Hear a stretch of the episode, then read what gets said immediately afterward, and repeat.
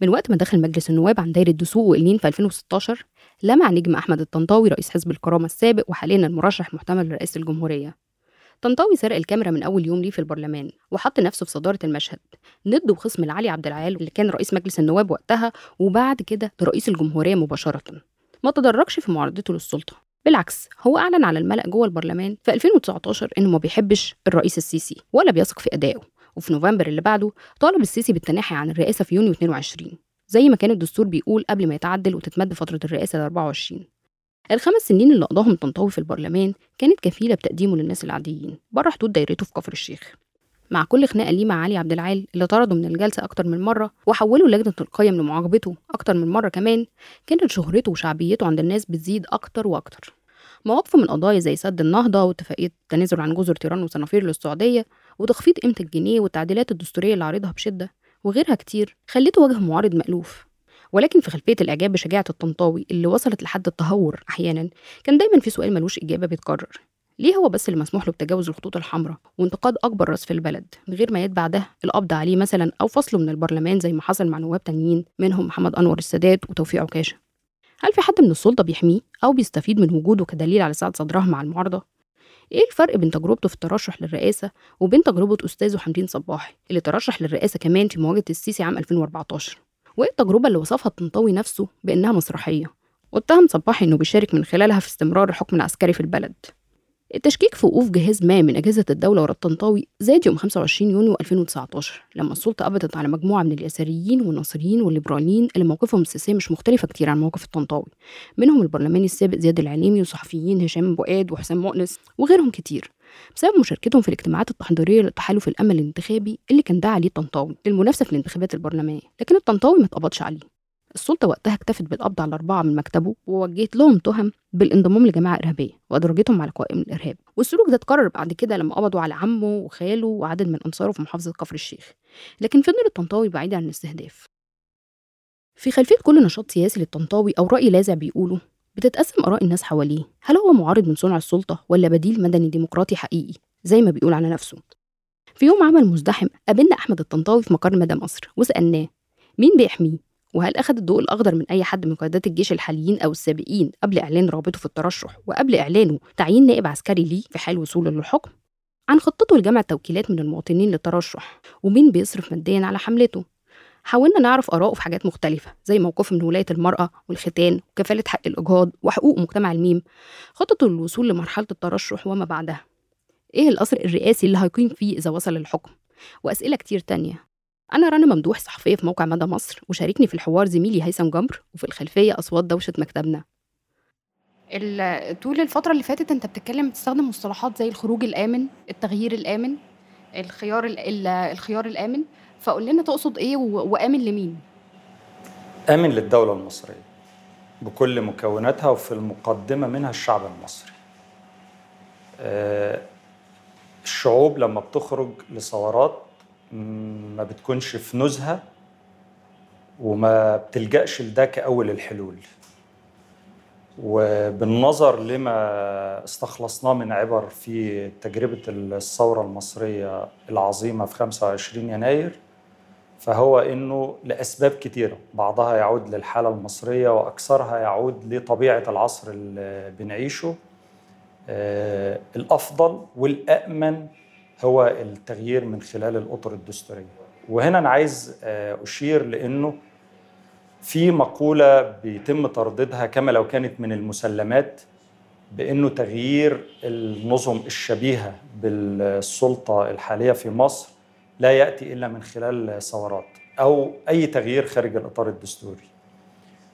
وحقائق التاريخ بتنفي ذلك بل إنها تشير لأنه 82% من حالات التحول الديمقراطي جاءت من خلال الأطر الدستورية ومن خلال عمليات آه، نضال سياسي سلمي آه، وليس هذا ببعيد عن الحالة المصرية. أنت قلت إن أفضل حاجة تقدمها السلطة الحالية إنها تتحول لسلطة سابقة. فبتقصد مين من السلطة الحالية؟ هل رئيس الجمهورية وحده؟ السلطة ما هياش رئيس الجمهورية وحده. السلطة ليها فروع بيجي منها بالانتخاب رئيس الجمهورية والبرلمان بغرفتيه والمجالس الشعبية المحلية لما يفرج عنها ويتم انتخابها فأنت يعني بتطالب بتغيير كل السلطات الحالية؟ وطالب باحترام مبدأ التداول السلمي للسلطة المنصوص عليه في المادة الخامسة من الدستور. كتجسيد لإحترام الإرادة الشعبية التي يحق لها أن تصنع السلطة وأن تقيمها وأن تقومها وأن تغيرها.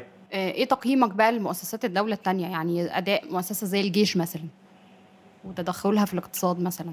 أنا قلت تعبير من سنوات وأشوف إنه من المناسب تجديده الآن بإنه القوات المسلحة المصرية هي استنادا للدستور هي أعز ما يملك الشعب المصري. واستنادا لتجارب التاريخ فهي الابن البكر للوطنية المصرية وهي الركن الركين لحماية الدولة كدولة مش السلطة ولا النظام السياسي. والمسؤولية الوطنية تقتضي من الجميع في السلطة والمعارضة ألا يحتك بها هذا الطرف وألا يتخفى وراءها ذاك الطرف. القوات المسلحة وده أعيد ما قلت أثناء التعديلات الدستورية يجب أن تكون فوق مستوى التجاذبات السياسية وألا تكون طرف في معادلة أو في تنافس أو حتى في صراع على السلطة بس الوضع الحالي إنها بتسيطر على الاقتصاد يعني إحنا عندنا هروب المستثمرين مثلا بسبب سيطرة الجيش على الاقتصاد. وهذا أيضا أكدت عليه في مناسبات عديدة الدور الاستثنائي التي تقوم به القوات المسلحة المصرية العظيمة في النشاط الاقتصادي أضر بالدولة المصرية ولم يفد المؤسسة كمؤسسة. ولذلك في الملامح اللي أفصحت عنها من رؤيتي وبرنامجي قلت إنها واحدة من يعني الأهداف المبكرة في الأيام الأولى لعملي هي البدء في خطة تعيد القوات المسلحة لدورها الأصلي بكل إجلال وإكبار وأن تتخفف من هذه الأدوار اللي مارستها وتوسعت فيها خلال السنوات الماضية. خلينا نرجع تاني لرؤيتك كده لما بعد يعني الوصول لكرسي الرئاسة بس خلينا نبدأ من الفترة اللي قبل ما تعلن فيها عن الترشح للرئاسة. انت شاركت في وضع رؤية الحركة المدنية للمشاركة وشاركت في إعداد الضوابط ضوابط المشاركة. وبعد كده انسحبت من رئاسة حزب الكرامة. وبعد كده موقف الحركة المدنية فضل متأرجح كده بين المشاركة وعدم المشاركة لغاية اليوم السابق على انطلاق الجلسات الحوار الوطني. فقول لنا كده يعني كنت شايف ده إزاي أو ليه انسحبت من المشاركة في الآخر؟ كان في اعتراف بإن في مشكلة. وكسياسي عملي مش مثقف ولا شخص رومانسي. كان علينا إن إحنا نتعاطى مع ده بشكل إيجابي. بس بالشكل اللي يحقق الهدف وهو استقرار الدولة المصرية لا استمرار السلطة الحالية. وده معناه إنه المعارضة لما تكون وصفها معارضة بالضرورة إنها تسعى لأن تحل محل السلطة. وده الباب الطبيعي له من خلال صناديق الاقتراع. ولغاية ما تيجي صناديق الاقتراع دي المفروض إن إحنا نوفر على الشعب المصري وعلى الدولة المصرية فاتورة استمرار الفشل الحالي وهو متبدي ومكتمل الأركان وفي كل الجوانب للأسف. واجبنا كان زي ما انطلقت من ده وأنا بعد الرؤية بتاعت الضوابط أن نكون ند إن أمكن أو بديل إذا لم نتمكن. ولسوء الحظ إنه ما كان واضحا لي وحاولت كثيرا أن أنبه إليه لم يكن واضحا بنفس الصورة في أذهان الآخرين وهو ما ساهم بانتهاء هذه الدعوة إلى هذا الكرنفال السياسي الذي لا ينتظر معه الكثير على مستوى معالجات جادة تمس العمق وتجيب على الأسئلة الرئيسية هل خالفت الاتفاق المبرم مع المعارضة يعني بإعلان الترشح للرئاسة؟ بإعلانك الترشح؟ أنا ما كانش في اتفاق بيني وبين المعارضة على طريقة لاتخاذ قرار الترشح اتفاق بين المعارضة وبين ال ال المسؤولين يعني اللي بيتفاوضوا معاهم في السلطة هي المعارضة بينها وبين المسؤولين اللي بيتفاوضوا معاهم اتفاق على الترشح للرئاسة؟ لا أنا بقول إنه هل يعني إعلان ترشحك للرئاسة ده بيخل بالاتفاق اللي كان واقف عند قو... الكلام عن قوانين الانتخابات ودخول البرلمان؟ أنا أقدر أتكلم عن نفسي مش عن المعارضة وهي يعني كل طرف يقدر أكيد يتكلم عن مواقفه وقراراته وعنده أسبابه ومعطياته. دايما طريقتي في اتخاذ قرار الترشح لأي انتخابات وأنا يعني عندي خبرات طويلة في مسألة الانتخابات بيمر وفق آلية واضحة جدا. أوسع دايرة من التشاور مع كل من هو مهتم بهذا الأمر بشكل عام أو فيما يخصني على وجه التحديد. ثم فترة من المراجعة والتأمل والاستشارة والاستخارة تنتهي بقرار فردي ليه لأني لا أحب أن اخذ شيئا بسيف الحياة. أنا اتخذت قراري كمواطن مصري ينطبق عليه شروط الترشح لانتخابات رئاسة الجمهورية 2024 وكل مواطن مصري وكل حزب وكل تيار سياسي من حقه إنه يقرر موقفه من هذا الترشح. وكل الخيارات متاحة بالنسبة يعني لكل مواطن فرد أو حزب أو تيار زي ما قلت. وأنا لا أصادر حق أحد في الاختيار والمقارنة و و والمراجعة لهذا القرار إذا ما تغيرت المعطيات. إمتى قررت الترشح؟ يمكن يشوف الحوار ده مجموعة من الرموز الوطنية وبعضهم تحدث في هذا الأمر سابقا اللي طلبوني باتخاذ هذه الخطوة سنة 2018 وأنا قلت لهم إنه أنا شايف إنه يعني نوسع دايرة التفكير وكذا. وبعد إلحاح في الطلب أوضحت لهم بإن أنا ممتن يعني رأيهم ده ولثقتهم. لكن أنا لم أستوفي شرط السن. وعرضت عليهم إن أنا أساعد في إن إحنا نفكر في اختيارات بديله مين الناس اللي شاورتوا معاهم؟ يعني اللي أعلن منهم هو ده منشور. وأنا يعني كعادتي أرى إنه زي ما بنقول عندنا في الفلاحين يعني المجالس أمانات. وما لم يختار أصحاب. لقاء خاص بإن هم يفصحوا عن مضمونه لا أبادر أنا لذلك. بس على كل حال في ناس اتكلمت في ده وكتبته في حينه يعني.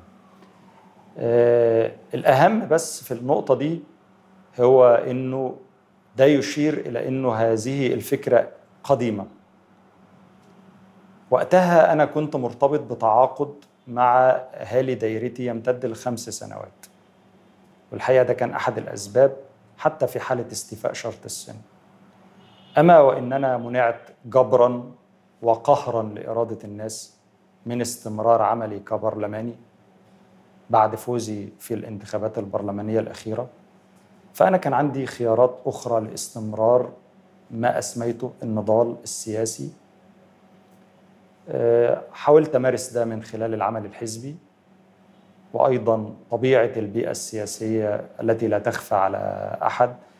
لم تمكنني بالقدر الذي يرضي طموحي.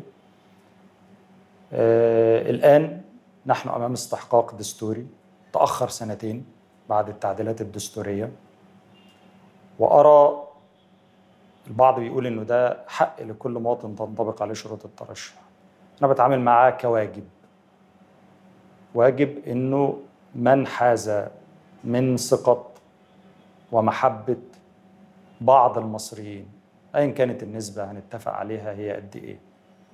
بس إذا كان في شخص حاز من ثقه المصريين آه، التي تم التعبير عنها عمليا في انتخابات تمارس ضدهم فيها كل أنواع الترغيب والترهيب بما لم يسبق له مثيل في أي انتخابات في أي دايرة في الحياة النيابية المصرية وكانت دي إرادتهم فدي رسالة وأنا قلت يومها آه، لقد تلقيت رسالتكم سأقرأها جيدا وسأعمل بما جاء فيها كما فهمته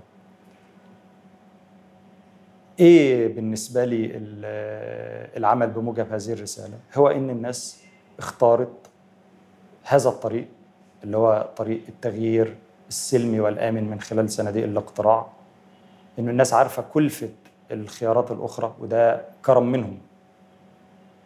وهم في المعادلة دي اللي خايفين على بلدهم وبيحافظوا عليها مش اللي بيدفعوهم دفعا في هذا الطريق مش اللي بيقفلوا في وجوههم هذا الباب آه، وبعدين ليلا ونهارا بيتغنوا بشعارات جوفاء وبيهددوهم بمصائر آه، يعني دول أخرى. اللي خايف على البلد دي واللي عايز يبرهن على حبه ليها يأمن لها هذا الطريق للمستقبل ولا يدفع أهلها للبحث عن طرق أخرى آه، خطرة آه، لا نتحمل كلفتها طيب بما إن المرشح السابق للرئاسة يعني حمدين صباحي كان عنده تجربة شبيهة فنصحك بإيه بقى بما إنك يعني قريب يعني قريب منه؟ أكيد التجربتين كان فيهم دروس كبيرة جدا آه، وهو لم يبخل علي بالنصيحة وأنا لم أقصر في التعلم من تلك الدروس. آه، في حد عارض الموضوع؟ يعني حد قالك بلاش؟ يعني خايف عليا يعني تقصدي؟ آه خايف عليك أو شايف آه يعني شايف في بديل آخر. أنا أتمنى طبعا إنه يكون في بدائل أمام الشعب المصري للاختيار. البلد اللي علمت الناس الحضارة ما يصحش ابدا إن آه، ينتهي بها الحال لأنه السلطة آه، بتعتبر نفسها الخيار الوحيد وهي مؤمنة من داخلها وبعض أطرافها بيصرحوا بده بإنه أصل الناس أصلا إما إنها يعني غير جديرة بالديمقراطية أو حتى ما تستاهلهاش.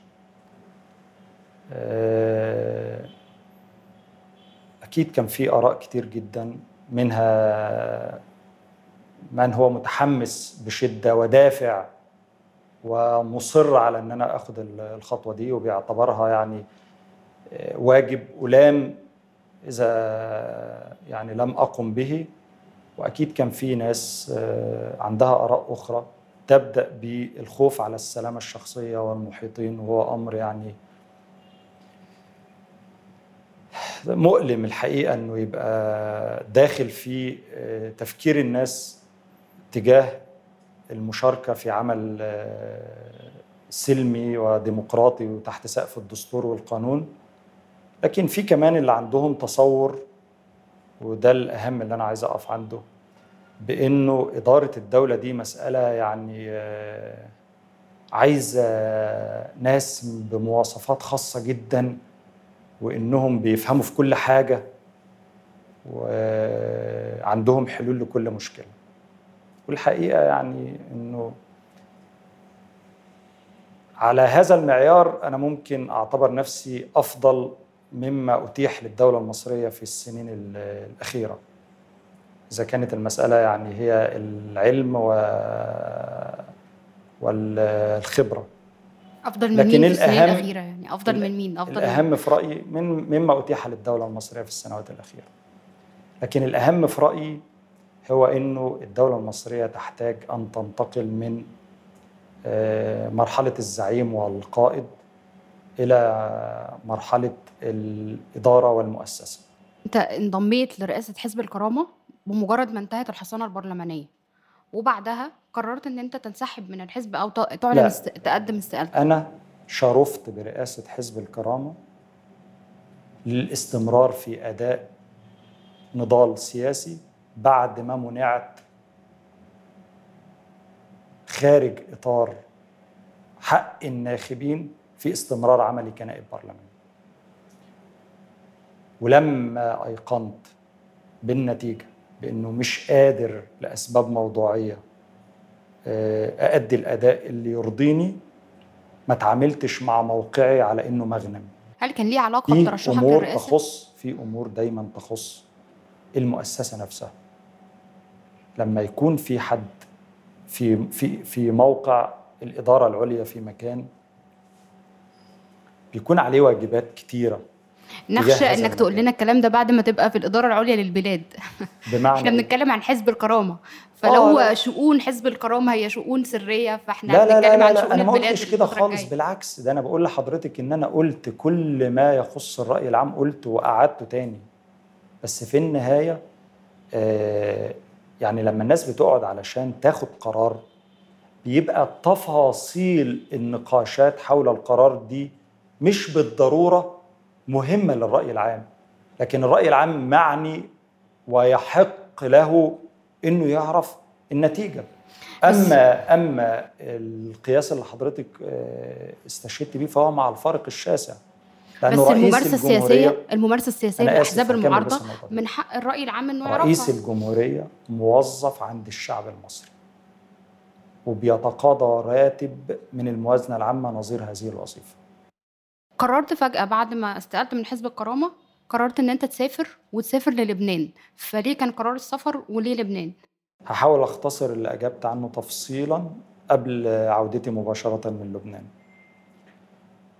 لأستثمر سنة من عمري المحدود لا أضيعها في مسار أنا لا أؤمن بأنه سوف ينتج شيء إيجابي وفعال في الدراسة وفي التعلم وفي دراسة آه، تجارب الدول الشبيهة كيف استطاعت أن آه، تنجز تحول ديمقراطي؟ كيف استطاعت أن تخرج من هذا المأزق؟ وأنا بأكد على هذا المعنى مش لأنه التحول الديمقراطي ده طرف ولا انه يعني آه، فقط اللي بيتنافسوا على السلطة. لا ابدا. ده لأنه الباب الوحيد الآن أمام الدولة المصرية لتحل مشكلاتها المستعصية والمستجدة. يعني مثلا مثلا هعود للكلام في الاقتصاد. حد سأل نفسه إنجاز تغيير من خلال الآلية الديمقراطية ممكن أثره يكون إيه على حجم الديون وعلى الاستثمار الأجنبي المباشر آه، داخل الدولة المصرية؟ الواقع إحنا عشناه من تسع سنين لما تم تغيير في السلطة. الدولة المصرية آه، استفادت من موارد مالية ضخمة في صورة منح وقروض. أهدرتها. إجمالا يعني أهدرتها. في الدول اللي أنجزت هذا التحول شرقا وغربا وشمالا وجنوبا استفادت من مؤتمرات للدول الصديقة والمانحة. وحصل شطب لديون وجدولة لديون أخرى ودعمها باستثمارات وبمنح. يعني عايز أقول حتى إنه هذا التحول الديمقراطي له أثر مباشر في آه، الخروج من المعضلة الاقتصادية. جنب جنب تبني برنامج إصلاح اقتصادي حقيقي مش آه، مجرد إجراءات مالية ونقدية وقتية وغير فعالة. وأيضا الدخول إلى ال- الإصلاحات الهيكلية للاقتصاد المصري. طيب في السياق ده كانت قال إن السلطات المصرية رصدت لقاءات بتتم بين المعارضين المصريين وبين ممثلين لدول شقيقة زي دول الخليج مثلا للترتيب للانتخابات الرئاسية. يعني يعني كل واحد يسأل آه، يعني عن آه، عن آه، اتصالاته اللي هي يعني بالضرورة آه، مش حاجة عيب ولا حرام. يعني وإلا إحنا بنتعامل مع المواطنين المصريين على إن هم يعني قصر أو محل اشتباه. يعني إذا في آه، سياسي مصري بيتواصل بشكل معلن ورسمي مع أي حد إيه يعني مش فاهم ال- الجريمة في ده يعني؟ يعني انت انت تواصلت مع مين؟ أنا لو تواصلت مع أي حد هعلن ده لأنه ده حقي همارسه دون وصايه ولأنه أنا مش شخص متهم في وطنيته ولا في كفاءته الذهنية ولا العقلية. عنديش أي مشكلة خالص إنه آه، أتواصل مع أي آه، آه، شخص عنده خبرة وعنده معرفة وقد أجد عنده حلول لمشاكل بنعيشها أو بنعاني منها. ولما أعمل ده المفروض إنه مش غلط ومفيش أزمة في إنه يعلن يعني. مفيش أزمة بس هل تواصلت مع أي مسؤول آه، خليجي مثلا أو مصري معارض؟ يعني الناس قالت مثلا إنك ممكن إنك قابلت أنا هوفر على أيمن حضرتك نور. شوفي حضرتك هوفر على حضرتك الموضوع ده.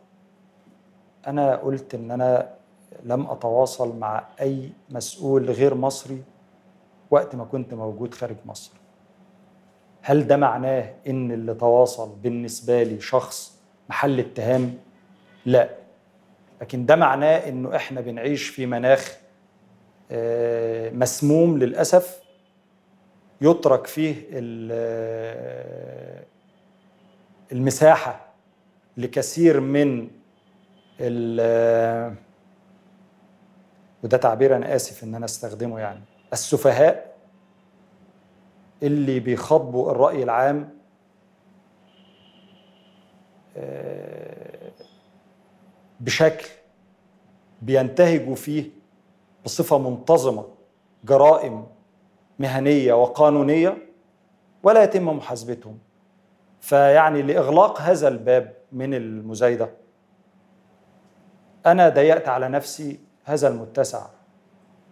لكن تاني بقول إنه أنا من حقي إن أنا أتشاور ولما أعمل ده هعلنه لأنه له عمل غير قانوني ولا غير أخلاقي ليه أعلنت ترشحك للرئاسة من لبنان؟ أنا أعلنت ترشحي بعد ما حددت ميعاد رجوعي لمصر والأمر ده أكيد يعني يفرق جدا يعني ليه أعلنت بدري؟ هل كنت مش بتفوت بدري ولا حاجة هل كنت بتفوت الفرصة على حد من حضرتك، المعارضة؟ لا لا لا لا لا لا في الدول التي يتوافر لها كل ضمانات سياسية وقانونية وأمنية وإعلامية في مصطلح مستقر عليه اسمه عام الانتخابات الرئاسية.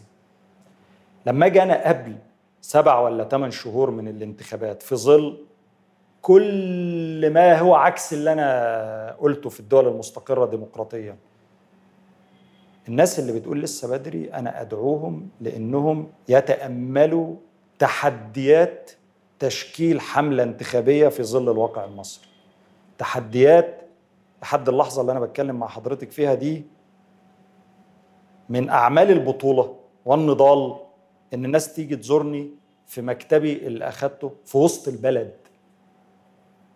أو إن الناس تيجي تزورني في بيتي اللي عايش فيه في حضن أهلي. ده بس عايز الناس تفكر معاه في حجم تحدي بناء حملة انتخابية بطول مصر وعرضها لمرشح داخل الانتخابات بهدف التغيير وليس التجميل. ومستهدفه من هذه الانتخابات هو الفوز. مش أداء دور ومش تحصيل حاصل ومش إبراء ذمة. آه، وصفت الجيش أكتر من مرة بإنه إنه بي إنه بيأدي أدوار استثنائية واتكلمت إنك هتختار نائب عسكري.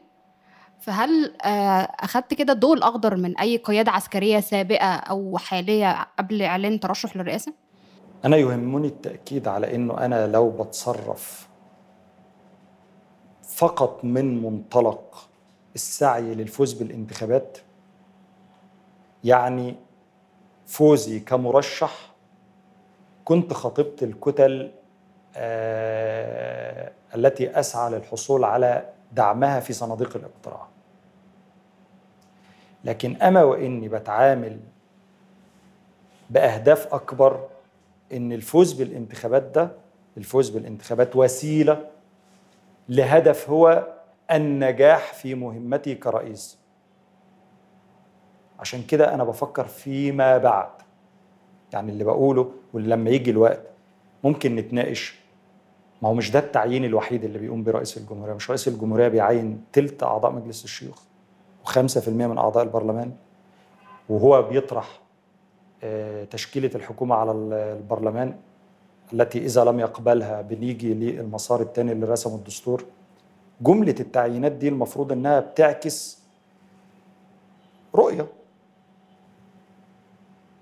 في الدستور نائب رئيس الجمهورية شخص بيستمد وجوده من آه، قرار تعيينه اللي بيملكه الرئيس وأيضا الرئيس يملك إعفائه وبيحدد له اختصاصاته ويملك تعديلها أو تغييرها. مش كده؟ ودي مادة زي كل المواد في التعديلات الدستورية أنا قلت إنها سيئة وصوتت ضدها كلها وقدمت لها كلها بدائل. لو إحنا مصرين على الأخذ بنظام نائب الرئيس وأنا مش ضد ده الأفضل واللي بتاخد بيه الدول المستقرة ديمقراطيا إنه بينتخب على تذكرة واحدة مع الرئيس لأنه بيبقى ابتداء ده بيعكس عند الناخب آه، طريقة تفكير وإدارة الرئيس المنتظرة. آه، في جملة واضحة كده. ده يعكس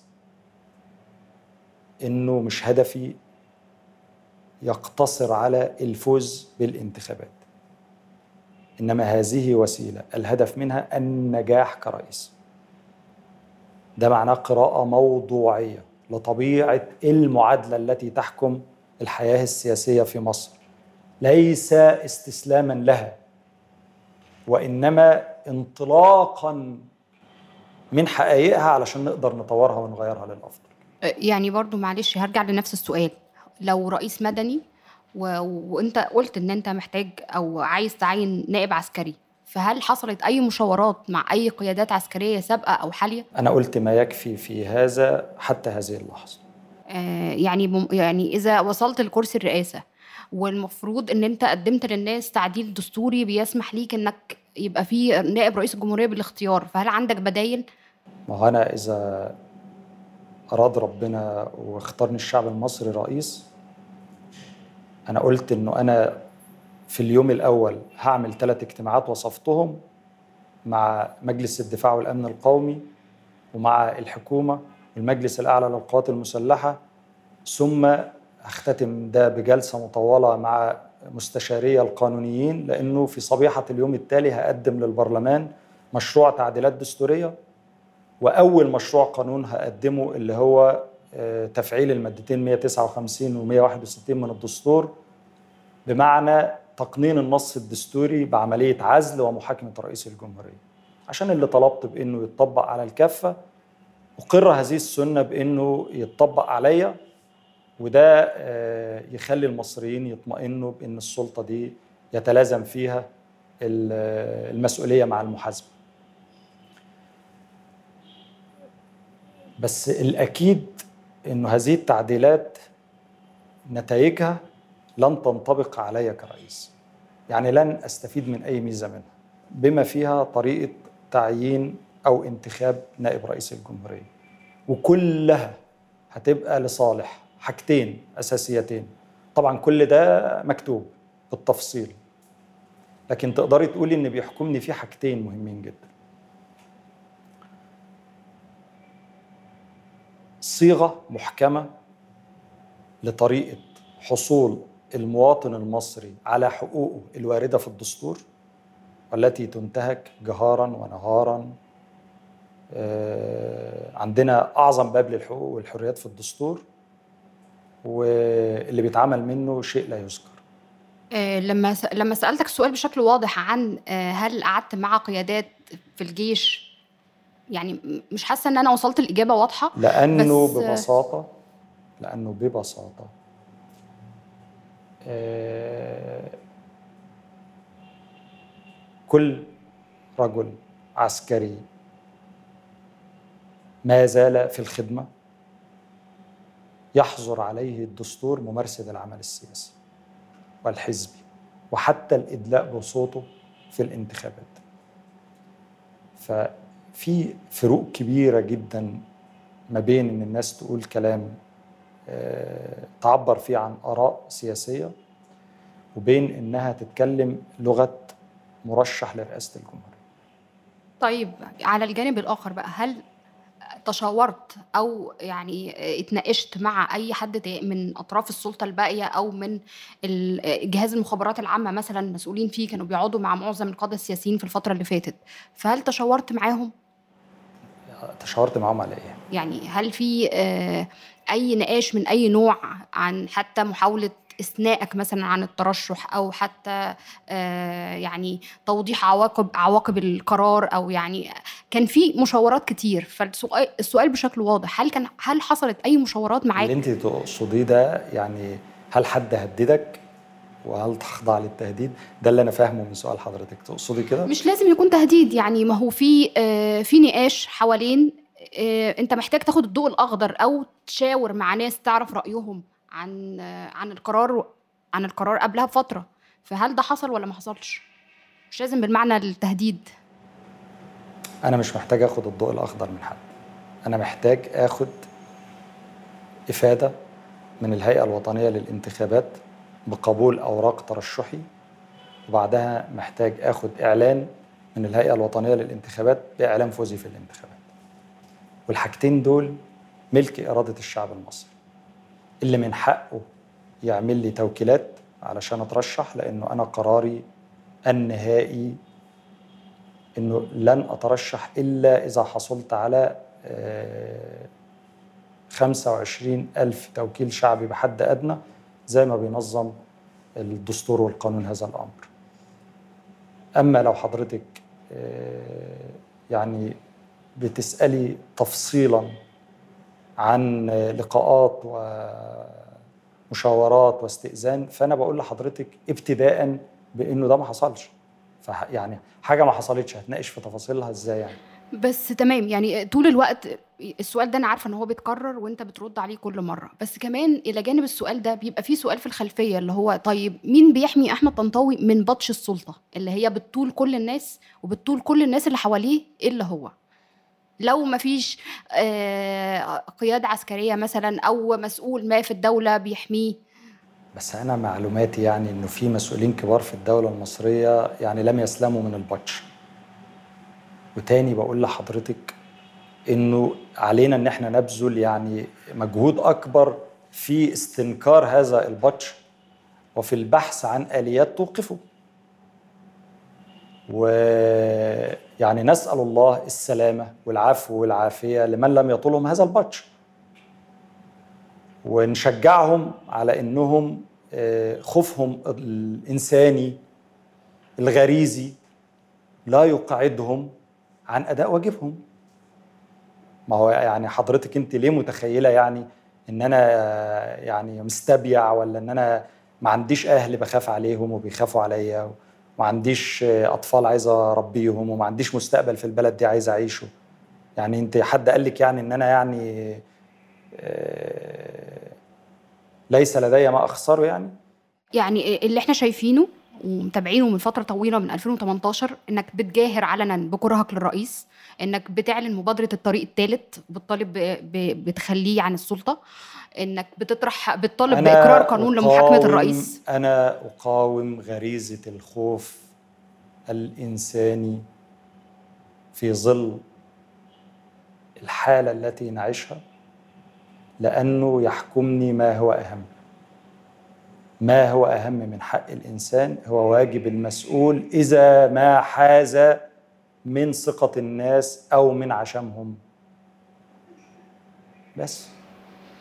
إزاي قدرت تأجر مكتب في وسط البلد في الوقت ان في ناس يعني في ناس كتير مش قادرة تعمل ده وفي أحزاب سياسية نفسها مش قادرة تأ... انت نفسك قلت أنا مش قاد... مش قادر اجر قاعة علشان الناس تستقبلني فيها بعد رجوعك من لبنان. بعد شهر ونص من البحث لقيت مواطن مصري مستعد إنه آه، يمارس حقه في إنه يبقى عنده مكتب بيأجره. فيجي مواطن مصري ويستأجره. يعني يعني بس انت صحفي في الوقت الحالي مش مرشح رئاسة و... واستأجرت مكتب وإحنا عادة يعني هنا ال- الأمن بيترقب أو بيتتبع كده كل الأنشطة فما بالك إذا كان نشاط سياسي. يعني هو فيه في الدستور أو القانون ما لم يصل إلى علمي إنه الصحفي مش من حقه يبقى عنده مكتب بالمناسبة يعني هو الاثنين لأنه لا آه، أستطيع ماديا أن أتحمل آه، يعني آه، عبء مقرين واحد للسكن وواحد لمقابلة الناس. فيعني ممكن حضرتك تشاوري لي بس. بس ليه بنسأل السؤال ده؟ لأن المقربين من السلطة مثلا شايفين إنه هو ما هي السلطة سايباه يفتح ياخد مكتب في وسط البلد في شارع قصر النيل وموجود قدام الناس كلها وكأن ما فيش تضييق عليك ولا حاجة. في الوقت إنك بتقول إن في ناس بيتقبض ممكن عليها بعد من قدام المكتب. حضرتك مش مش بقول مش بقول ده واقع. ممكن بعد إذن حضرتك تقولي لهم أي أن يمتد هذا الكرم اللي أنا مش عارف هو ليه كرم يعني في إنه كمان نسيب اللي عايز يطلع المكتب أو ي... أو يتصور معايا في المترو أو يجي يسلم عليا في الشارع. يعمل ده كسلوك يعني لا يجلب له أي متاعب. الأسئلة دي والله تكفي تكفي لإنه تقعد ناس في السلطة دي تفكر هي وصلتنا لغاية فين. ده ده عيب في حق الدولة المصرية. عيب في حق الدولة المصرية. أنا بقول لحضرتك شهر ونص بدور على مواطن آه، مستعد إنه يتحمل هذا العبء. وكتر خيره كمان إنه مش بس عمل ده إنما يعني أجره لي بمبلغ آه، يعني آه، يعني مبلغ أقل مما يستحق المكان يعني. طيب بالمناسبة إيه مصير الناس المقبوض عليهم بسبب يعني بسبب الحملة أو بسبب زيارتك أو يعني قول لنا كده بيقبضوا عليهم ليه؟ أو بيقبضوا عليهم إزاي؟ بيقبضوا عليهم إزاي يعني مين الفئة المستهدفة يعني؟ بعضهم الناس بتروح له الفجر تاخده من البيت ومؤخرا في ناس اتاخدت من الشارع من تحت المكتب. بيكون علاقتهم بيك إيه يعني؟ بيكون إيه بيكون علاقتهم بيك إيه؟ يعني بينقوهم إزاي؟ بتكون من الناس القريبة مني اللي أتوجع فيها ومن الناس اللي أنا معتمد عليها آه، في بناء حملتي الانتخابية أو الناس اللي أتألم بسببها إنسانيا. وأنا يعني مش عارف دي المرة الكام بس ضروري إن أنا أأكد ده تاني إنه ده مؤلم جدا إنسانيا لكنه غير مجدي على الإطلاق سياسيا. ليه بأكد على الحكاية دي؟ علشان الناس آه، يمكن تصدق مع إن هم ما جربوش عليا قبل كده إن أنا قلت حاجة يعني و- وما وفيتش بيها. إنه الطريقة دي غير مجدية.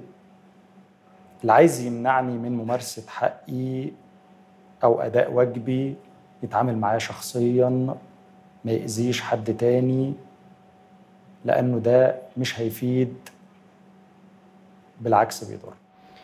طيب في ظل استمرار النهج ده إزاي هتقدر توصل ل 25 ألف توقيع؟ مين اللي قال لك إن أنا مستهدفي 25 ألف توكيل؟ يعني نسيب بس الناس تمارس حقها ونشوف.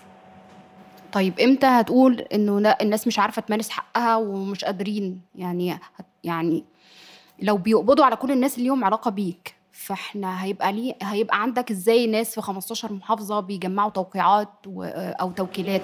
آه، يعني الحقيقة هو على قد ما هو ده اختبار للسلطة.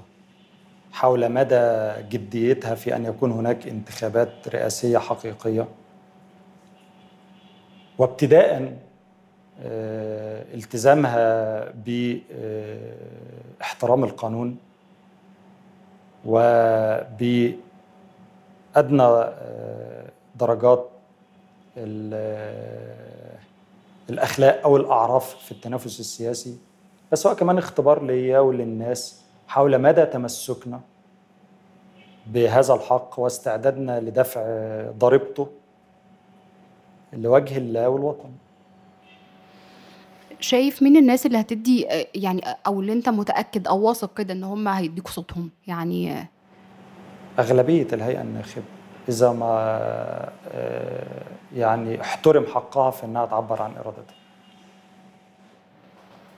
الشباب الستات الكبار السن العمال ال- يعني الفئات مين الشعب. من الفئات دي راضي عن الوضع الحالي ومحقق له الحد الأدنى من حقوقه في بلده؟ واللي شايف كده أنا محترم تماما اختياره تماما وقلت إنه أي انتخابات نتيجتها هي انعكاس حقيقي لإرادة الناخبين لا يملك أي متنافس فيها أو أي مراقب ليها أو أي مواطن مصري إلا إنه يدي لها التحية. هتجيب منين فلوس ال- الدعاية الانتخابية؟ زي ما جبت في الانتخابات البرلمانية آه، في المرحلة الأولى ما بحتاجش المصاريف يعني بالمعنى اللي أنت متصوراه يعني. الأمر بيبقى يعني مصاريف العادية وزيادة شوية بسيطة. ولما تبدأ الحملة الانتخابية رسميا فأنا واثق من إنه المصريين مش بس هيكرموني بأصواتهم إنما هيكرموني بدعمهم كمان.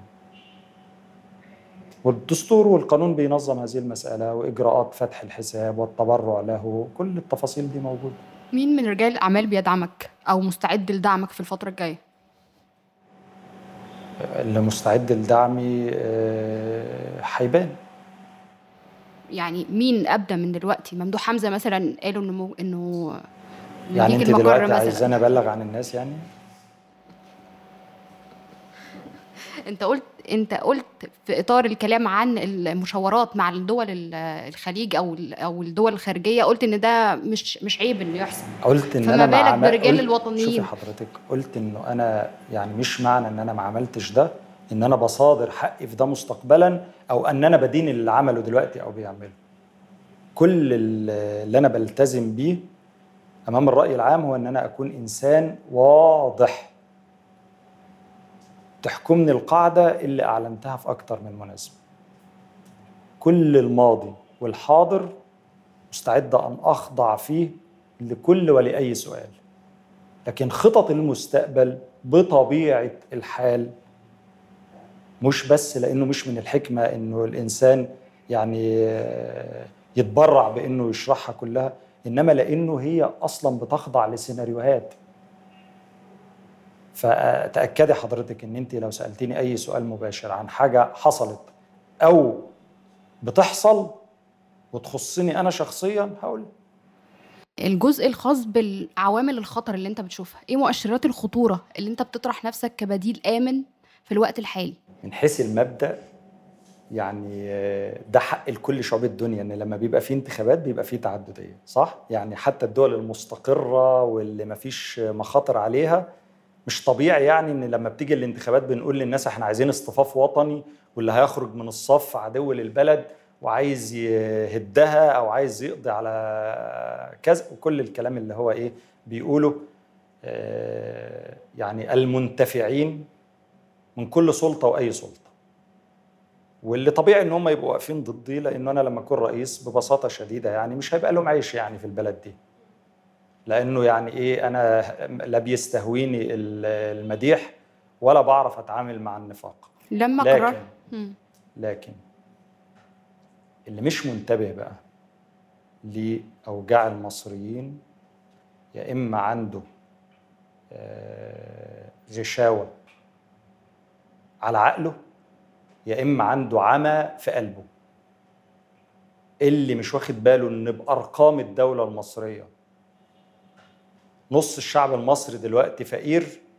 وأنا لما أتكلم عن أرقام الدولة المصرية بتكلم عن طريقتهم في احتساب الفقر.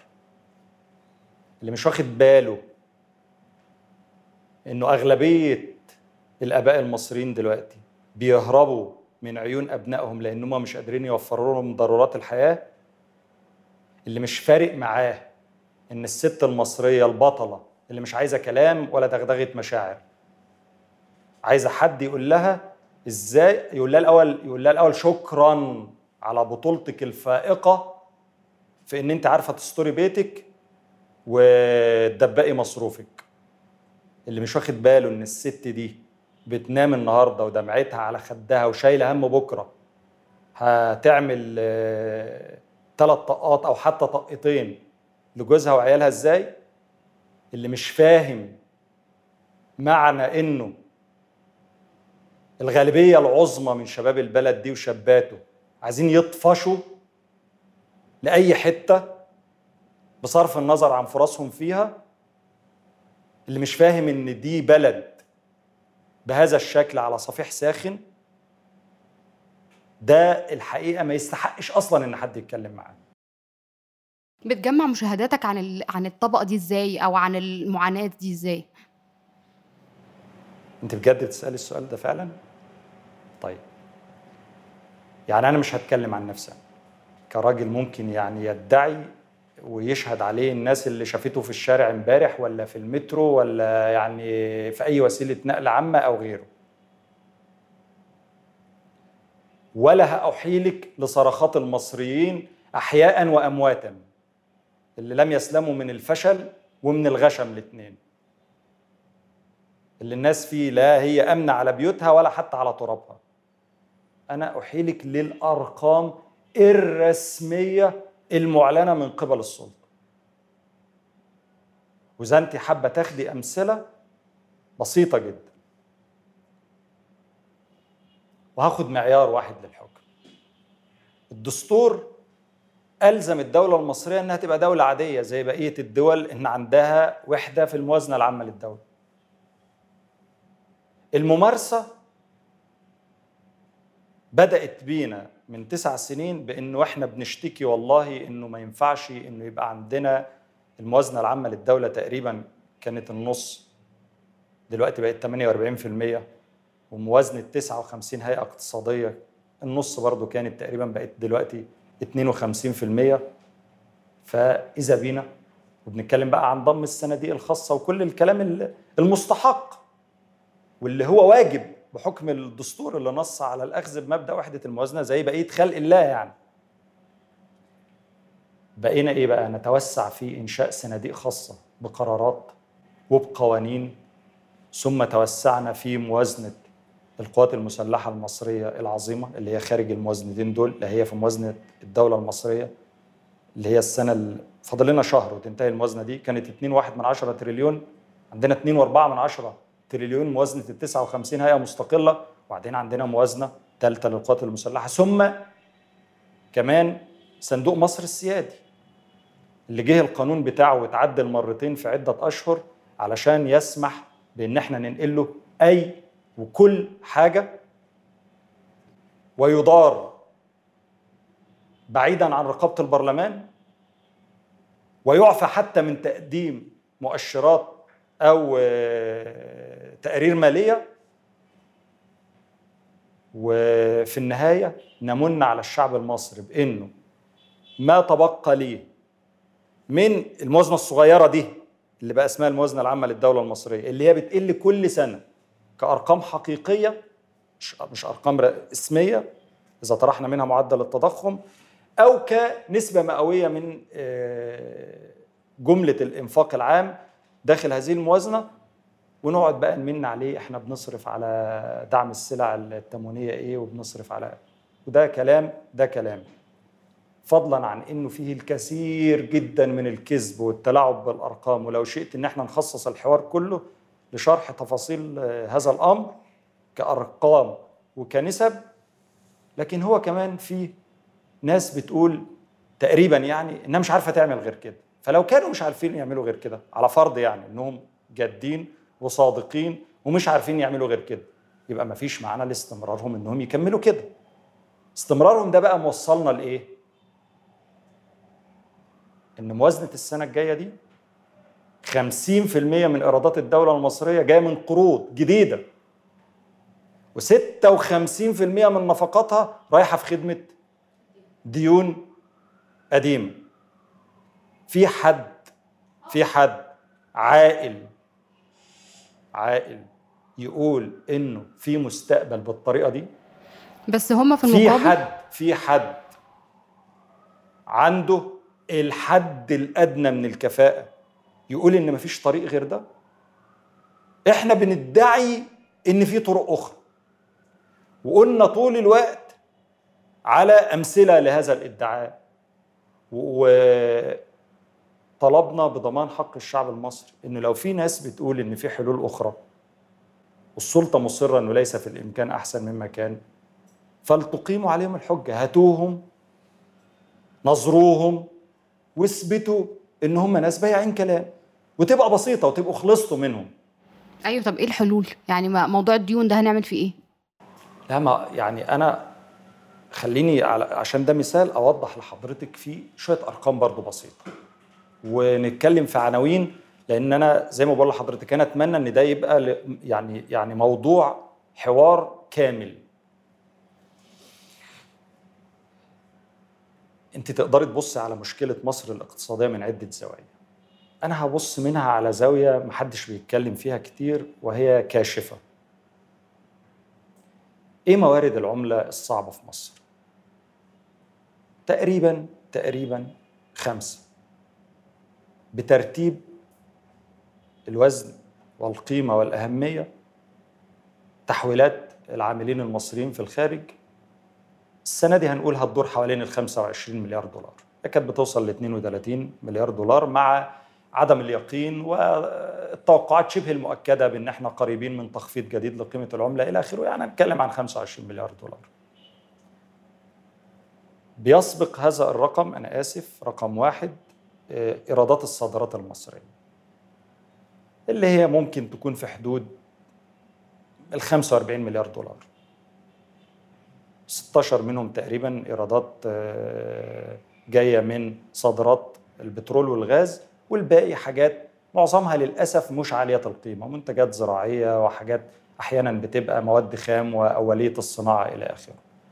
بعد عندك 45 إيرادات الصادرات 25 تحويلات مصريين في الخارج وطبعا النسب دي يعني أنا باخد متوسطات. السياحة ما بين 10 ل 11 قناة السويس 7 8 ثم الاستثمار المباشر من 3 ل 5 مليار دولار. ده الحكومة المفروض تتحاسب على كل الكلام ده وفي مقدمته الاستثمار في ظل كل الروايات ال- المخادعة عن المجهود المبذول في تحسين الاستثمار. تعرفي في المنطقة اللي إحنا عايشين فيها كلها مين بس أسوأ من مصر في معدل جذب الاستثمار؟ دولة عليها حصار كامل هي إيران ودولة فيها حرب أهلية هي اليمن. تقريبا كل الدول الأفريقية اللي حوالينا وكل الدول العربية أحسن مننا. من 3 ل 5 مليار دولار. مش بس كده معظمهم ما هواش استثمار تشغيلي جاي يعمل قيمة مضافة. يعني مش واحد جاي يفتح مصنع جديد مش واحد جاي ده واحد جاي يستحوذ على أصل قائم لأنه اللي قاعد شغال في البلد دي بدأ فيها وكبر فيها بيطفش منها دلوقتي. يعني الدول اللي عندها وفورات هائلة بتقدم حوافز للمستثمرين المصريين والدولة المصرية مش عارفة تحل مشاكلهم ولا تحافظ عليهم. الخمس بنود اللي أنا اتكلمت عنهم دول تقريبا بيغطوا فاتورة الواردات. الواردات فقط اللي هي 85 مليار دولار تقريبا. يتفضل عندنا خدمة الدين فوائد وأقساط اللي هي السنة الجاية هتبقى 25 مليار دولار. ورقم بقى 3 4 5 في نفقات أخرى زي سفر المصريين أو مشتريات من الخارج إلى آخره. يعني إحنا عندنا عجز السنة الجاية 30 مليار دولار. ده هيترجم لإيه؟ هيترجم لاقتراض جديد وهيترجم لترحيل القروض الحالية وهيترجم لرفع فاتورة الاقتراض نفسها لأنه الأمثلة العملية بتقول إن أنا لما بنزل السوق الدولي دلوقتي علشان أطرح أدوات استدانة إحنا شايفين تكلفتها قد إيه؟ ويا ريت حتى كمان إحنا بنعرف نوفي في الطروحات. طيب هو الحل المطروح من من ناحيتهم إن هو بيع الأصول أو الاستدانة من الخليج والخليج في الوقت الحالي هذا متحفظ. التشخيص هذا التشخيص علشان أوصل حضرتك للنتيجة دي. النهارده لو نجحوا في بيع الأصول اللي مطروحة كلها واللي صندوق النقد قدرها بإنها ب 14 مليار دولار. ده أقل من نص مشكلة السنة دي بس. يعني أنا لو جيت بعت كل الأصول اللي ب 14 مليار دولار دول حليت مشكلتي لمدة إيه؟ لمدة الست شهور اللي جايين. ومش معقول الاستسلام لفكرة إن دي ناس طول الوقت أسهل حاجة بالنسبة لها. تستدين وتبيع. إيه البديل؟ من غير من البديل؟ غير اسمعيني بس أنا بقول لحضرتك أهو. من غير ما نأمن للشعب المصري ده حقه في إنه كل سلطة في الدولة تمارس واجبها وإنه الحكومة دي قبل ما تبيع وقبل ما تستدين الشعب المصري ممثل في برلمان لديه رغبة وقدرة إنه يمارس اختصاصاته الدستورية يحاسبها. أول حاجة في الحلول إيقاف الانهيار والفشل. أول حاجة بسم الله الرحمن الرحيم ما نستمرش في نفس الأداء وبعدين نقول ما إحنا ما قدامناش غير كده. لأنه يعني مش ما فيش حد عاقل يقول إنه أستمر بنفس الطريقة وأنتظر نتائج مختلفة. يبقى أول حاجة إنه هذا الفشل يتوقف. الفشل ده في السياسات ده في المقام الأول. ثم في الأشخاص اللي آه، احترفوا هز دماغهم بالموافقة دول. النوعية اللي احترفت هذه الطريقة ما فيش منها أمل ولا رجع على الإطلاق. الشخص اللي مش مقرر إنه يحترم موقعه الوظيفي ويأدي اختصاصه الدستوري ما تستنيش منه حاجة. ولا بالمناسبة من مصلحة أي سلطة إنها تستعين بيه أو باللي زيه. لأنه في النهاية ده مؤدي. إحنا متفقين مؤدي. إحنا متفقين بس هي المشكلة خلصت. يعني إحنا في المشكلة الحالية في الوقت الحالي. إيه البدايل. اللي بتقدمها؟ يا فندم. مش الأول يبقى اعتراف بإن في مشكلة. يعني هو في حد ممكن يروح يتعالج وهو بينكر إنه تعبان أصلا. ما هي الحكومة سيادة النائب بتعترف فعلا إن عندها مشكلة في الموازنة المشروع الموازنة بتاع السنة دي؟ خدمة الدين اللي هو سداد الأقساط وال- والفوائد 2 تريليون أنا ما شفتش 2 شوف حضرتك أنا ما شفتش هذا الاعتراف أنا شفت ناس أنا شفت ناس بتدعي إن مشكلتها في أزمة كورونا وفي الحرب الروسية الأوكرانية وفي تغيرات دولية ده اللي بيتقال. ما شفتش حد بيقول إنه آثار الحرب الروسية الأوكرانية على المواطن المصري أكتر من الطرفين اللي بيحاربوا بعض. ما شفتش حد قال إنه العيوب الهيكلية في الاقتصاد المصري هي اللي خلت آثار كورونا عليه أشد من غيره وبالمناسبة وبالمناسبة إحنا ما اتبعناش إجراءات يعني في مواجهة آه، كورونا إغلاق آه، كامل ولا غيره. اللي حصل إنه دي ناس اعتمدت على أموال ساخنة واتعاملت مع الأموال دي على إنها فلوسها مش إنه دين.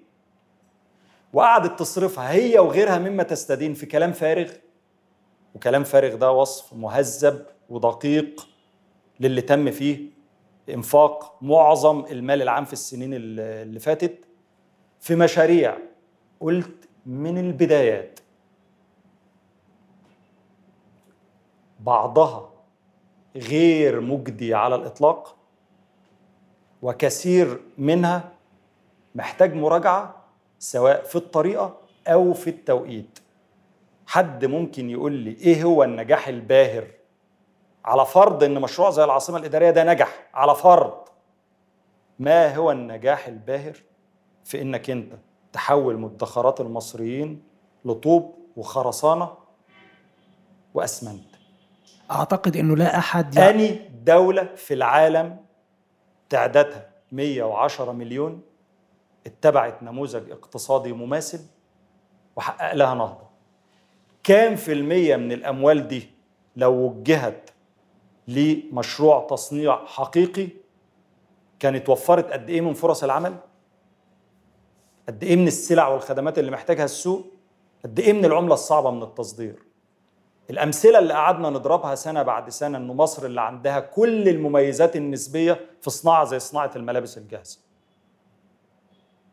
وقدمت أرقام بتقول إنه في السنة اللي استندت إليها كنا بنصدر من عشرة مليار دولار وبنستورد بواحد وثلاثة يعني بنحقق فائض من الصناعة دي 300 مليون دولار. بنجلاديش اللي هي مش مغرمة. بأنها تبني طرق وكباري ومدن جديدة في الصحراء. في نفس السنة كانت محققة فائض 34 مليار دولار. وده بتكلفة ولا عندها ولا عندها البنية التحتية بتاعتك من قبل ما تدعي إن أنت عندك مشكلة وعايز تعمل بنية كاملة جديدة. ولا عندها المميزات النسبية اللي عندك من حيث الموقع الجغرافي ولا اتفاقيات تربطك بالإقليم وبالعالم. اتفاقيات آه، تبادل تجاري أو تجارة حرة. لو أنت فقط ركزت بس في صناعة زي دي كثيفة العمالة اللي هي مش محتاجة مهارات خاصة وحققت رقم مماثل كانت مشكلتك عمليا عمليا مشكلة الاقتصاد المصري الهيكلي اتحلت. الفلوس اللي أنت خدتها اللي هي ترجمت النهارده لدين عام تضاعف في الأربع سنين الأخيرة تاني بالأرقام المعلنة وهي غير دقيقة. وإلا حد يقول لي موقع موقع قرض الضبع النووي فين؟ في أكتر من 160 مليار دولار دين خارجي 164 أظن وطبعا وإحنا بنتكلم بيزيد. كويس؟ مفيش خلاف ده- مفيش الرقم ده- خلاف. لا يا فندم. مفيش خلاف على إنه في ورطة خلاف. كبيرة في ورطة كبيرة. خلاف السؤال. هو سياده خلاف. النايب هجاوبك على السؤال. في خلاف. هديك السؤال بس عشان تبقى معاك في الإجابة وأنت بتتكلم. السؤال, السؤال إن هو الحال الآن نحن مصر في ورطة عميقة. لها علاقة مش بس بالمالية العامة وأزمة المالية العامة الكبيرة لها علاقة كمان بانهيارات هيكلية في قطاعات صناعية وخدمية كبيرة منها الخمس قطاعات الأساسية اللي هي الموارد بتاعة العملة الصعبة. الحلول اللي حضرتك بتطرحها لأنها بتحتاج سنوات لتنشيط أو لإقامة قطاعات صناعية قوية أو لإعادة السياحة مرة أخرى أو لإقناع المصريين في الخارج بإعادة استثمار أموالهم في مصر نتيجة المناخ بتاع الاستثمار. دي عملية بتحتاج سنوات.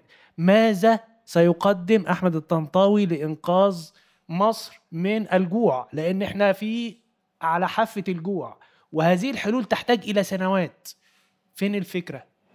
طيب أنا هستأذنك تاني. هرجعك للي أسست بيه. الأول الموضوع لازم يبدأ بالإعتراف بأنه في مشكلة. وأنه الحل لا يمكن أن يتم إذا استمرينا على نفس النهج باتباع ذات السياسات وكمان بالمكابرة في الاعتماد على نفس الأشخاص. في حلول عاجلة وفي حلول في المدى المتوسط والمنظور وطويل الأجل.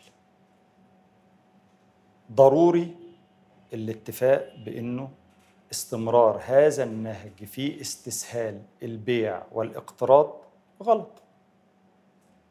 وإنه حتى لما تعمل ده مضطرا المفروض يتعمل وفق معايير تضمن للمصريين حقهم بأنهم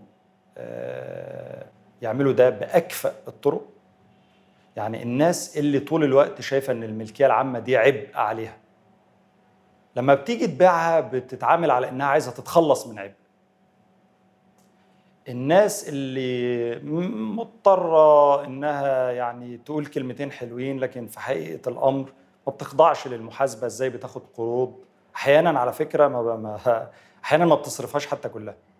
وهي في مأمن من الحساب قدام البرلمان وطبعا هي صدرت حساب الرأي العام بأشكال متعددة من إنه أدي مثال إحنا فيها.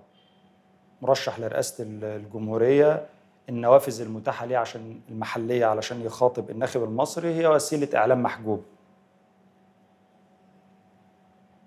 في حين إنه بيطالب بحقه في مساحة في الإعلام القومي اللي هو زيه زي عموم المصريين بيتحملوا فاتورة آه، وجوده. إذا افترضنا بأن الاقتصاد ده مريض وفي حالة حرجة في إجراءات لإنعاشه. ممكن تيجي تقول لي أنا بقيت مضطر إن أنا أعمل تخفيض في سعر العملة علشان أوفي باشتراطات الصندوق. وأنا مضطر إن أنا أعتمد على قروض السنة دي في ظل العجز الحالي. وعايزني ما أقولكش. على الكفاءة. على الكفاءة فقط. ولا حقي في إن أنا أقول لك حلول أخرى. يعني عايزنا كده كل المصريين يسلموا بإنه ده مسار إجباري وإنه أي حد هيمشي في نفس السكة دي. طب الناس اللي مشينا في المسار الإجباري ده لما بدأته وإحنا قلنا لهم ده غلط كانوا بيقولوا إيه؟ كانوا بيقولوا أنتوا مش فاهمين. ادونا سنة ادونا سنتين ونهايتنا بعد 8 سنين وهنكون كملنا المشروع. أنا متذكر في مرة أثناء مناقشة أحد مشاريع الموازنة المقدمة من الحكومة طلبت أسبوع وضربت لهم مثال قلت لهم إحنا دلوقتي بيتقال من النواب يعني إحنا بنثق فيهم ودول بيقودوا سفينة الوطن وكل الكلام اللي هو الانشائي الفخيم ده قلت لهم طيب إحنا نعمل إيه لو الناس اللي بتقود سفينة الوطن دي بحرت بينا كده وجت في نص البحر وقالت إحنا مش عارفين نمشي فين. إحنا تايهين. مش في تكلفة عالية لإنك ترجع تاني للنقطة اللي أنت عارف منها مسارك عشان تنطلق انطلاق صحيح؟ يعني التمادي في الخطأ ده مش له تكلفة. أيوة أنا معاك في إنه الحلول الوقتية الضرورية مؤلمة. بس بس برضه تتمة هذه الجملة إن لما تكون مضطر في الأجل القصير إنك تقترض أو تبيع ما تكونش هتحط الإيرادات دي تحت تصرف نفس الناس عشان يصرفوها بنفس الطريقة. يعني أنت عايزني تقول لي أنا عندي عجز فهستلف السنة دي تاني. خلاص هرحل ديوني وهجيب ديون جديدة وهبيع علشان أكمل السفه اللي بيحصل. مش ممكن واحد يجي يقول والله هكلمك عن حاجة ما بتتقالش خالص. كم مرة سمعت في السنين اللي فاتت إنه الإنفاق على العنصر البشري بالتعليم الجيد والتدريب الجيد حل للدولة المصرية؟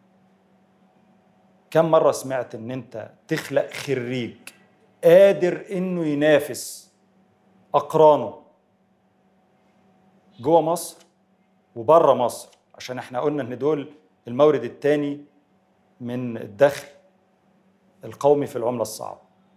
كم مرة قلنا ان دول من حقهم حقهم الأول إن يتعلموا كويس ويتدربوا كويس ثم تتاح أمامهم فرص متكافئة وعادلة في الوصول إلى الفرص المتاحة. يعني تروح للأكفأ والأقدر ده لو إحنا اشتغلناه في التسع سنين اللي فاتوا. تعليما وتدريبا. كان زمان عندنا بدل العشرة مليون اللي بره اللي 30% بس منهم معاهم مؤهل عالي. وده يشير النسبة قد إيه منهم بتشتغل في وظائف نوعيتها إيه والدخل منها قد إيه. يعني البلد دي تستحق إنها تآمن بولادها وتصرف عليهم قبل ما تفكر إنها تصرف على طوب وخرسانة وزفت بيت بيتعمل بيه طرق في الصحراء. لناس إيه؟ لناس لسه ما جاتش. أنا راجل جاي من عمق المجتمع المصري ومن ومن الدلتا. تسألني أنا بقى عن كل اللي أنت بتشوفه في الإعلام ده كام في المية منه في أرض الواقع؟ شبكة الطرق اللي مش عارف هتعمل إيه ومشاريع الصرف الصحي والمية والمستشفيات والمدارس وك... اسأل المصريين اللي هم أكتر من 95% على أدنى تقدير من الشعب المصري اللي عايش في الدلتا وفي القاهرة الكبرى وفي الصعيد عن هذا الكلام. ونقول ونقول النتائج الحقيقية مش الدعائية مش الغناوي اللي شغالة في إعلام أصبح يعني بس اعلام يعني إعلام تعبوي دعائي انصرفت عنه الناس. حقيقته إيه؟ بس في السياق ده معلش عايزه أفكرك بكلامهم طول الوقت كلام ال... يعني السلطة عن مشروعات زي حياة كريمة مثلا أو زي تكافل وكرامة وشبكات ال- الحماية الاجتماعية. القليل جدا من هذا الكلام حقيقي وأغلبه دعائي وفارغ وأجوف بأرقامهم. بأرقامهم. يعني أنا محتاج كم فصل في السنة وبنيت كم فصل. ممكن تكلفة الفصل ده تبقى كام وهي بتتعمل بكام. محتاج كام سرير في مستشفى وبوفر من ده قد إيه. أنا ضربت لك أمثلة بأرقام أرقام الاستثمار اللي هي يعني داله جدا لو أنت عايزة تخلقي فرص عمل وعايزة تحققي اكتفاء مما يمكن الاكتفاء منه وتصدير مما نمتلك مميزات نسبية في- فيه. بس هرجع تاني مش هرجع تاني لنفس المثال اللي أنا استخدمته. تاني لنفس المثال في الحلول طويلة الأمد. أما يكون عندك صادرات جملتها 45 مليار دولار ومعظمها بتتصدر مواد خام. بترول وغاز وحصلات زراعية وحاجات يعني معمول عليها يعني صناعات بسيطة. في دول في الإقليم ظروفها يعني ما كانتش أحسن مننا بكتير. لبضعة سنوات ماضية بتصدر ب 250 مليار دولار. يعني داخل على ست اضعافك السؤال بقى انت انت فين بالمقارنة؟ بدول. ما هو انت عشان تحكم حكم دقيق تقول انت بدأت وانت فين والنهاردة فين؟ واللي حواليك كانوا إزاي وبقوا إزاي؟ ده أول مصدر. مش يصح إن إحنا نقف ونقول إيه الصناعات اللي عندنا فيها مميزات نسبية وهنركز فيها؟ إيه المصانع أصلا المقفولة ومشاكل المستثمرين المحليين نحلها علشان نعرف نجيب غيرهم؟ يعني يعني اللي متصور كده إن ممكن يجي له مستثمر أجنبي في حين إن المستثمر المحلي بيطفش هو متخيل إن هو يعني ذكي والباقيين يعني حاجة تانية يعني. أو إن الأمور بتمشي بالفهلاوه وبالفتاك وكله تمام وكله عظيم والناس تقعد تهز دماغها كده وخلاص. المورد الثاني لسه بشرح لك فيه عن تحويلات المصريين في الخارج. اعتبر يا سيدي إنه التعليم والتدريب ده مش حق اعتبره استثمار. ما تتعاملش بإن ده حق للمواطن المصري يا سيدي على بلده. اتعامل بإنه ده استثمار يدر عملة صعبة. أكتر من كده. المورد الثالث السياحة. هل في حد في الدنيا بيشتغل في هذا المجال يقول إن إيرادات السياحة المصرية تبقى من 10 ل 11 مليار دولار ودي مقاومتها. وإنه في دول تانية بتحقق أيضا سبع وثمان وعشر أضعاف الرقم ده وهي يعني ما تفرقش عنك كتير. وعادي برضه المفروض نتعامل إن ده ليس في الإمكان أحسن مما كان. هل مش من حقنا نقف ونقول إنه ما أنفق على تفريعة جديدة في قناة السويس اللي هي البند الرابع في الخمسة اللي أنا اتكلمت عنهم. لو كانت صرف على تحويل القناة من بوابة للعبور بتاخد عليها رسم للي معدي إلى مركز حقيقي بيقدم خدمات لوجستيه اللي هو مشروع تنمية هذا المحور وهذا الإقليم اتعمل منه إيه؟ كام في المية من المستهدفات من أجل تحويل محور قناة السويس لمركز وممر بيقدم خدمات تدر عائد حقيقي مش مجرد بوابة للعبور بتاخد عليها رسم. إزاي مش مطلوب مننا نحاسب الحكومة على إنه دي معدلات الاستثمار المباشر ودي ناس جاية إيه؟ ناس جاية تشتري أصول قائمة. حجم القطاع الخاص اللي بيتراجع سنويا بانتظام. معدلات الاستثمار دي اللي بتتراجع سنويا وبانتظام. كل ده نتعامل معاه على إنه قدر والمفروض ما نتكلمش فيه. وبعدين الناس تقعد تقول لنا آه، كورونا والحرب الروسية الأوكرانية ودي الرواية الوحيدة اللي قاعدين آه، يعني هم يتغنوا بيها. آه، أصوات الستات كانت عنوان عريض كده لشعبية السيسي في 2014 فقول لنا كده يعني لما تبقى رئيس جمهورية ممكن تعمل إيه للستات أو تخطب أصواتهم إزاي؟ السيدة المصرية هي يعني إنسان علشان أنا الحقيقة حزين جدا من إذكاء هذه الروح لأسباب وأغراض انتخابية آه، وبيدفع ثمنها في الآخر هذه الفئات. واللي ينطبق على المرأة المصرية ينطبق على فئات أخرى الناس بتتعامل معاها على إنها جوائز انتخابية. الست المصرية هي أكثر من يدفع ثمن فشل هذه السلطة.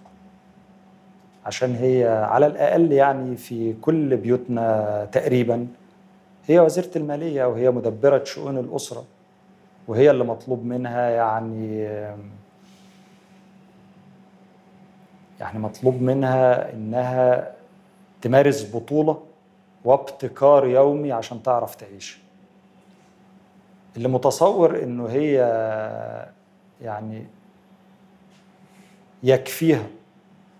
تسمع كلمتين حلوين أو يمكن لكسب تأييدها أو الحصول على صوتها الانتخابي إن إحنا نغازلها بشوية تعبيرات جوفاء بيقلل من ذكاء المرأة المصرية. يعني إيه الأفكار اللي عندك علشان مساواة مثلا في في تولي الوظائف سواء النيابية أو الحكومية أو في مختلف الوظائف يعني؟ يعني هنعمل إيه علشان يبقى في مساواة حقيقية مش كوتا مثلا؟ تعامل الدولة المصرية مع كل مواطن مصري رجلا كان أو سيدا شابا كان أو كهلا مسلما أو مسيحيا يقطن الحضر أو الريف أو الصحراء. الاسمه دي أصلا الاسمه دي ينفع إن الناس تقعد تتكلم فيها في جلسات النقاش في لكن الدولة ما بتتعاملش مع المواطنين كده. الدولة يجب إنها تضمن لكل مواطن مصري حقه. إذا فيه مشكلات متعلقة بفئة بعينها يعني الفئة دي بتعاني دون غيرها من المشكلة دي نتكلم في الحل مش لأنه ده راجل ودي ست وده مسلم وده مسيحي وده شاب وده.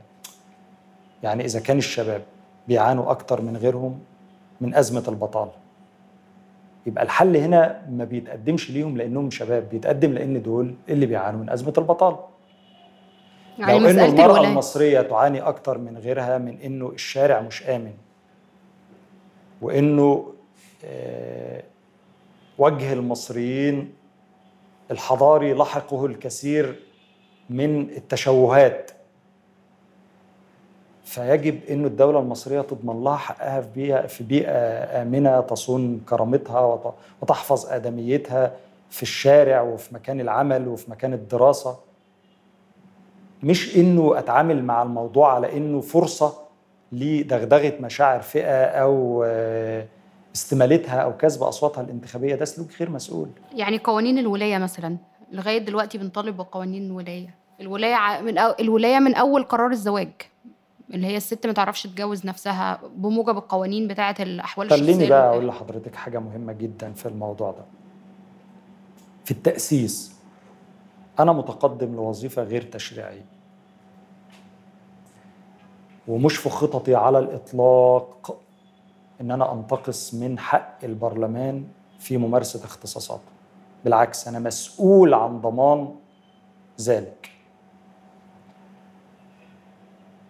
وإنه ابتداء لا يحق لي كرئيس للجمهورية إنه أنا أستغل بالمعنى السيء هذا الموقع في فرض وصايه أو ولاية بقى زي ما حضرتك بتقولي أو في الانتصار لأفكار على حساب أخرى. رئيس الجمهورية مش من حقه خالص يعلم المصريين يتجوزوا إزاي ولا استحالت إذا استحالت بينهم العشرة يتطلقوا إزاي ولا يربي عيالهم إزاي ولا كلام من ده خالص. عنده مهام أكبر وأهم وأكثر تعقيدا. دي اختصاصات جهات تانية خالص.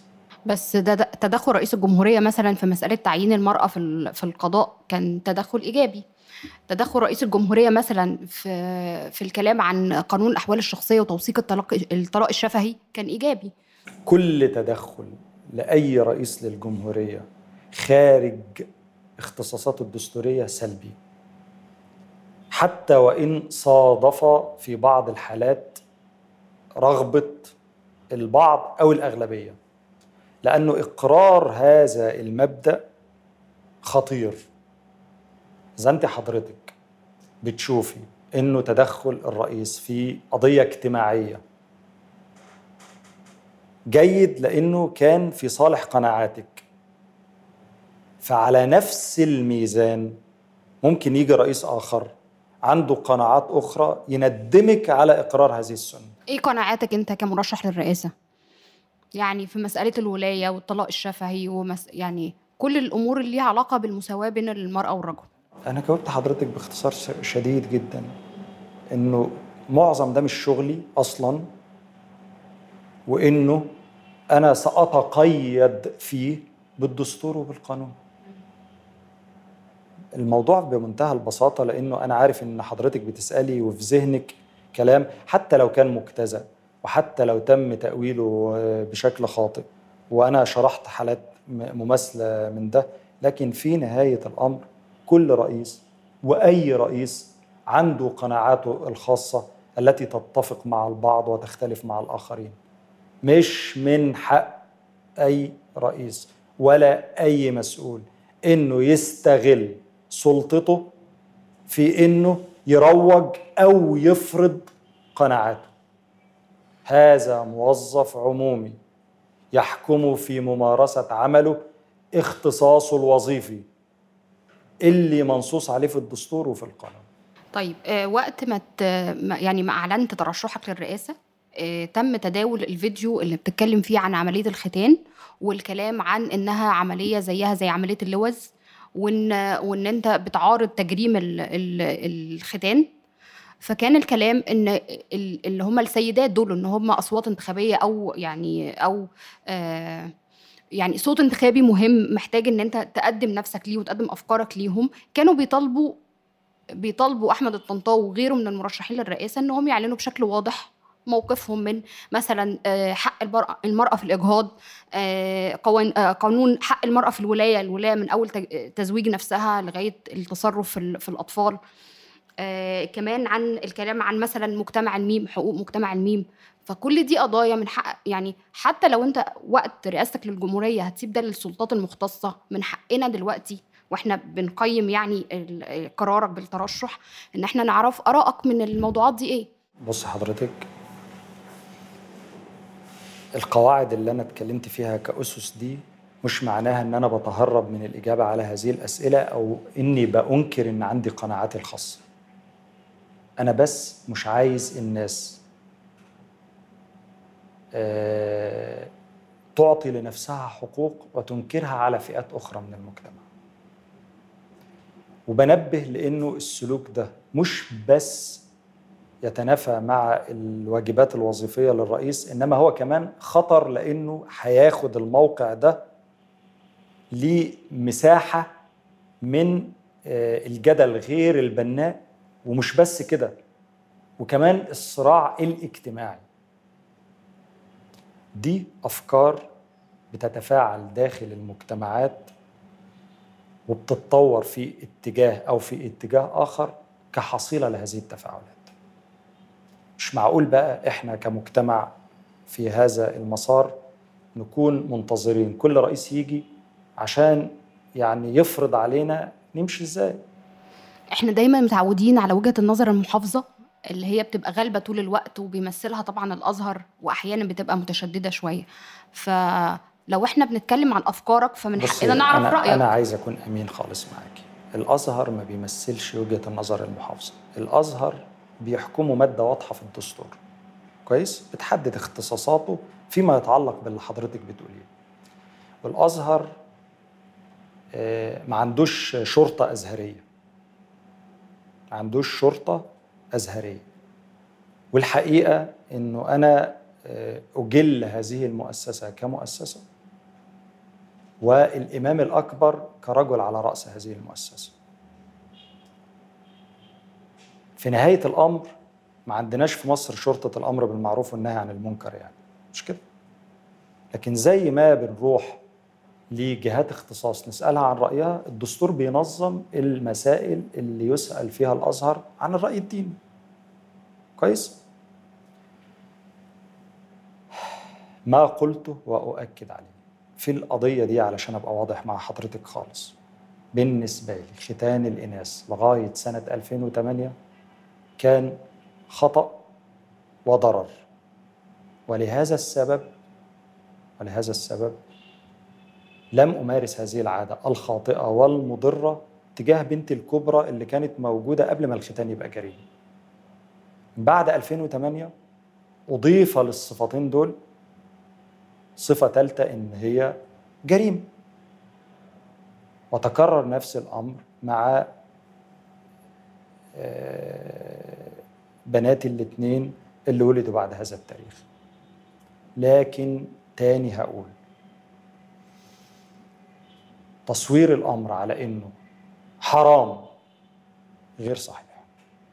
ليه غير صحيح؟ لأنه إحنا بنتكلم عن شريعة ليها أهل اختصاص يتكلموا فيها. ودي شريعة جاية علشان تطبق على أجناس بأشكال وألوان من البشر. من 1400 سنة فاتوا وإلى ما شاء الله. تطبق في إندونيسيا وفي السعودية وفي مصر وفي نيجيريا وفي أمريكا. للناس اللي شوية قارية في الفقه أو في الشريعة يعني هي عندها يعني ما يكفي إنها تستوعب هذا الكلام. إنما إنه أنا أقول إنه يطلع رأي في البرلمان يقول في اتفاق على إنه حرام الكلام ده على ميزان العلم مش صحيح. إنه حد يجي يقول إنه آه، باتفاق أهل الطب إنه جميع الحالات بتقول إنه ده اعتداء على حرمة الجسد المثالين اللي حضرتك استشهدت بيهم أنا ذات الأب. اللي رأيت إن هذه الممارسة ضرر وخطأ ثم أصبحت جرم لبناتي. أنا نفسي خدت ابني اللي ربنا رزقني بيه مؤخرا ورحت بيه سعيدا مبتهجا إلى الطبيب يعمل له نفس العملية. عشان كده استخدمت المثالين دول. لو إحنا بنتكلم عن أي تدخل جراحي على إنه اعتداء على حرمة الجسد فده أمر يجافي المنطق. الإنسان ممكن يخضع لمشرط الجراح علشان يشيل اللوز وعشان يشيل جزء من الكبد وعشان يستأصل جزء من المخ وعلشان تتنفذ نفس العملية دي للابن الذكر. وفي الموضوع ده بالتحديد الدراسات العلمية بتقول إن في واحد في المية من الحالات تحتاج لتدخل جراحي استنادا لأسباب طبية. أحد النواب الأطباء قال لي إنه إحنا لا نوفر الغطاء القانوني إذا ما لزم الأمر لسبب طبي عند الواحد في المية من الحالات دي. وده أسلوبي في التعامل مع التشريع بمسؤولية. بالبر بالقسم الدستوري مش بمغازلة الكتل التصويتية أو بالاختباء بالاختباء إيثارا للسلامة. لأن لما قلت للزميل ده أنت طبيب وعندك رأي طبي قوله قال لي أنت شايف الأجواء؟ ما أقدرش أقول الكلام ده. بس أنا قلت طبيب ما قلتش طبيبة. مسؤوليتي ما قلتش ما قلتش السيدات ما قلتش ممثلات عن السيدات. مش عايز آخد وقت أطول من اللازم فيتصور البعض إن ده محور مهم ببساطة. أنا مش أكبر من إن أنا أغلط وإن أنا أعتذر لما أقتنع إن أنا غلطان. ولا عيب ولا ينتقص من آه، كرامتي ولا من احترامي لذاتي وأظن ولا من احترام الناس ليا. بالعكس. يعني عايز حضرتك بس تبقي كده مطمئنة إنه إذا جد في تفكيري جديد في أي مسألة فأنا يعني أعقل من إن أنا أعند. بس أنت اتكلمت عن المرجعية الوحيدة للازهر وكأنه المرجعيه الوحيده ما قلتش المرجعية الوحيدة. يا أستاذ أنا قلت في هذا الأمر أنا عندي وظيفة كمشرع. مارستها بكل مسؤولية. ما رفضته ومتمسك بهذا الرفض. أن يدعي البعض بأنه الشريعة فيها رأي واحد بيقول إن ده حرام. لأنه أنا هنا في الحالة دي هحرم على ناس اللي ممكن يكون من نظرهم حلال. البرلمان ما هوش دار الإفتاء المصريه البرلمان سلطة التشريع. في قضايا الدستور ألزمه بإنه يستطلع فيها رأي الأزهر الشريف. كويس؟ وفي قضايا كتير جدا عليه إنه يستطلع فيها رأي الخبراء. ممكن الخبير ده يكون طبيب وممكن يكون آه، مهندس تربة وممكن يكون مدرس وممكن يكون ضابط شرطة. بصفته مختص.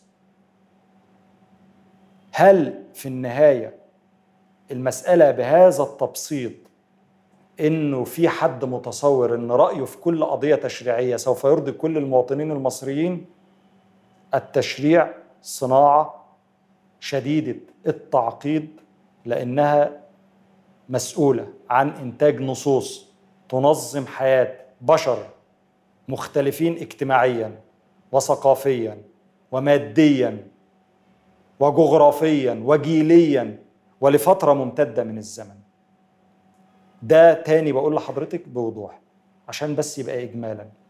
وله اختصاصي كمرشح للرئاسة. ولا أنا بختبئ من إبداء رأيي فيه وأنا مختلف مع حاجات من اللي حضرتك قلتيها موضوع عشان نتكلم فيهم يعني اتكلموا عن حق مفهوم. وحقوق. مجتمع الميم ما أنا مختلف و- مع حضرتك في هذا الكلام مم. مش مختلف مع حضرتك في هذا الكلام مش بس كده أنا بقول لك انه اللي مش هيختلف معاكي في هذا الكلام ويقول إنه مرشح للرئاسة اللي مش هيختلف معاكي في هذا الكلام ويقول إنه مرشح لل- للرئاسة يا نصاب يا كذاب مش فاهمة؟ بوضوح. رئيس الجمهورية وأي شخص بيتولى وظائف الإدارة العليا في الدولة المصرية بيبدأ عمله بالقسم على احترام الدستور والقانون. القسم على احترام الدستور والقانون. يعني يتقيد في ممارسة عمله بحدود الدستور والقانون. وهو مضطر لذلك. فإذا جه في مواسم الانتخابات قعد يمشي على الحبل ويمارس دور البهلوان السياسي ده سلوك أنا لا أقبله لنفسي. ده أمر يحتاج لمهارات لا أفتقدها. لا أفتقدها لكن ألزم نفسي أخلاقيا بألا أمارسها. آه، في حال خلاص خلصنا إجراءات الترشح وجمعت التوكيلات اللازمة في حال بقى وصلت للرئاسة. آه، تفتكر هتمارس آه، مهام العمل يعني من أي قصر رئاسي؟ الاصول الرئاسية في العاصمة الإدارية الجديدة ولا الاصول الرئاسية في في القاهرة؟ طيب مهم جدا حاجتين قبل ما أجاوب على النقطة دي بالتحديد كده. الأولى إنه آه، يعني هذه السلسلة الكبيرة والفخيمة من القصور الرئاسية آه، هي أكثر بكثير جدا مما تحتاج إليه المؤسسة في أداء عملها وإنه يمكن الاستفادة منها في أنشطة سياحية وترويجية تدر عائد للدولة المصرية هي في أمس الحاجة إليه ماديا وأيضا هي تحتاج إليه ادبيا ومعنويا. النقطة الثانية هي إنه مقر إقامتي آه، سوف يكون شبيه بمقر إقامتي الحالي آه، مع الأخذ في الاعتبار آه، إنه ده ما يكونش على حساب راحة الناس. لأنه آه، وأنا جاي مثلا وقفت آه، وقت طويل جدا في ميدان التحرير لأن كان في موكب معدي. هذه المظاهر وما في حكمها سوف يتوقف فورا. المسؤول هيتعامل كشخص مسؤول. لا وظيفته إنه يحل مشاكل الناس مش إنه يعقدها ولا يقرفهم في حياته.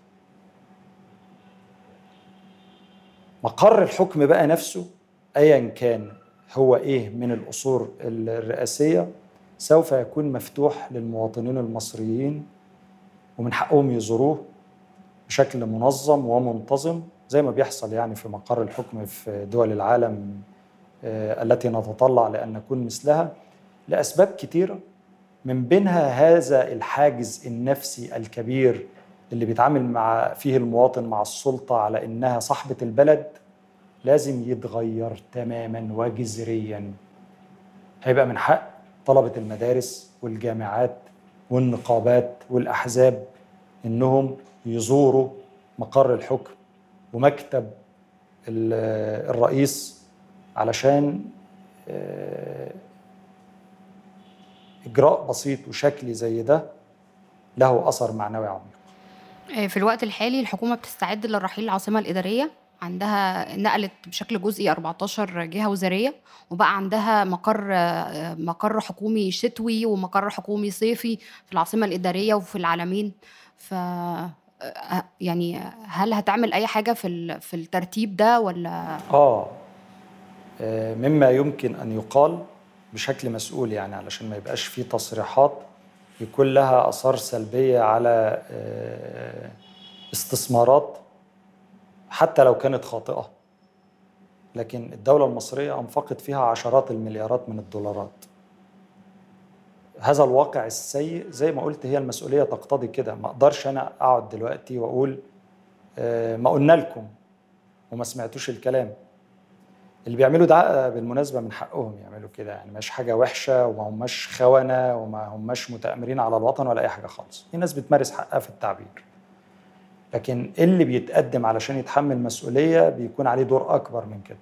إن يقول ده غلط والصح كذا. والصح ده ما بيبقاش فرض نظري خيالي آه، آه، من بنات آه، أفكاره الحالمة. إنما بيبقى انطلاقا من الواقع.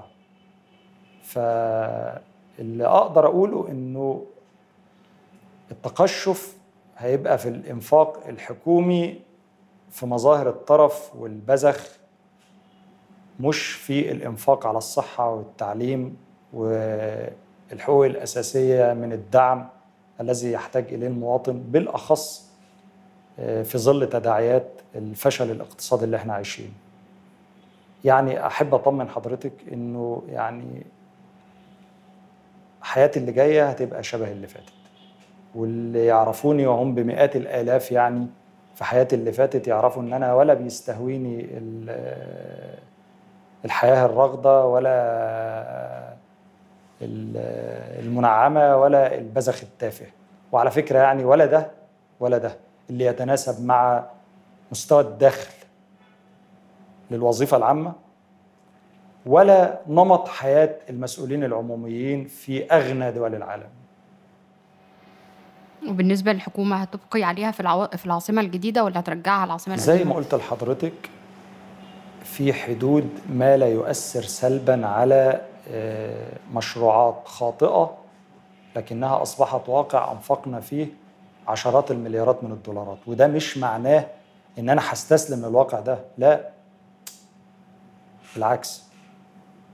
يعني حاجة زي شركة العاصمة الإدارية الجديدة دي هيبقى في آه، تغيير كبير في جوانب شتى تخصها. ده بيتعمل إزاي؟ بيتعمل شوفي حضرتك واحدة من أسوأ ما في أداء السلطة الحالية هي نمط اتخاذ القرار بصفة عامة والقرار الاقتصادي على وجه الخصوص. وده طبعا سلوك أنا يعني زي ما أدنته وأنا في صفوف المعارضة لن أمارسه وأنا رئيس للجمهورية. القرار في الدولة هيتاخد من قبل مؤسسات الدولة وبالاعتماد على أفضل كفاءاتها وكل ذلك يلتزم جبرا بالدستور وبالقانون. لما ده يحصل هتلاقي إن كتير من اللي بيتنفذ بصفته أحلام وأوامر وتوجيهات وتعليمات لن يكون له محل. طيب آخر سؤال. آه، أنت آه، يعني كنت من أشد المعارضين لكل المفاوضات وكل معظم القرارات اللي اتخذت في اللي اتخذت في ملف سد النهضة. وكنت كمان من أبرز المعارضين لاتفاقية آه، تيران وصنافير. آه، فهل بعد وصولك يعني للرئاسة هل آه، هل أصلا نقدر يعني نتراجع عن عن أي حاجة ليها علاقة بسد النهضة بعد ما تم ال- الاكتمال البنى واكتمال وقرب اكتمال ال- الملء يعني؟ طبعا يلزم التأكيد على أني لا أعفي السلطة الحالية من مسؤوليتها عن الفشل في الملفين. ودي ليست يعني من الملفات اللي هي متعلقة بالإدارة اليومية لشؤون حياة ال- الدولة إنما ده يعني ده دي خطايا كبرى يعني. لكن برضو في النهاية آه، واقع لازم تتعاملي معاه. وهذا التعامل لازم يتحط على يعني ميزان حساس فيه. إنه رئيس الجمهورية مش من حقه إنه يتحلل من التزامات الدولة المصرية. ده أمر بتنظمه قوانين دولية. لكن طريقة ممارسة هذا الحق لا يجب ابدا أن تغفل الأمن القومي المصالح الوطنية ولا تصطدم بوجدان الشعب المصري. ده إجابة على أسئلة عديدة من هذا النوع. ومحدش يتخيل إن في مشكلة ملهاش غير حل واحد أو إن في مشكلة ملهاش حل. بس يبقى في نية صادقة ومفيش عنجهية السلطة. وعلى فكرة دي من المميزات الكبيرة خالص في سنة التغيير إنه نادرا ما بتجدي سلطة مستعدة إنها تعترف بأخطائها في القضايا الكبرى. لما بتكون عارفة إن هي عرضة للمساءلة وللتغيير وهتيجي بعدها سلطة أخرى ويكون عندها فرصة إنها تقدم أداء أفضل فالناس تقارن بيبقى حتى البواعث الشخصية والدوافع الذاتية مشجعة إن الناس تجتهد أكتر وتلتزم بضوابط المسؤولية أفضل. في مميزات كتير جدا للدولة المصرية وللشعب المصري مع إقرار سنة التداول السلمي الديمقراطي للسلطة من خلال آلية الانتخابات. شكرا عفوا ده كان أول حوار عملناه من كذا حوار جايين في السكة عن انتخابات الرئاسة 24 تابعونا على كل منصات البودكاست عشان تسمعوها وعلشان تسمعوا مواضيعنا التانية. اعملوا تقييم واكتبوا review علشان ده بيساعد البودكاست يوصل للناس أكتر. تابعونا على ال social media لو عايزين تتابعوا أخبارنا اليومية ومواضيع أكتر في السياسة والاقتصاد والمجتمع والثقافة. اكتبوا مدى مصر في فيسبوك وتويتر وانستجرام وهتلاقونا على طول. مرة كمان أنا رنا ممدوح وده بودكاست مدى مصر.